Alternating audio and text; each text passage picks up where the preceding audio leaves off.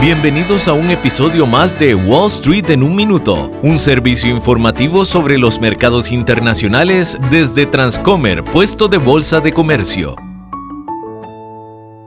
Hola, soy Arturo Londoño, corredor de Bolsa de Comercio. Las acciones de Apple cayeron más de un 1% en las operaciones previas al mercado de hoy, después de que un informe indicara que la compañía planeaba mantener sus niveles de producción del iPhone más o menos igual a la producción del año pasado.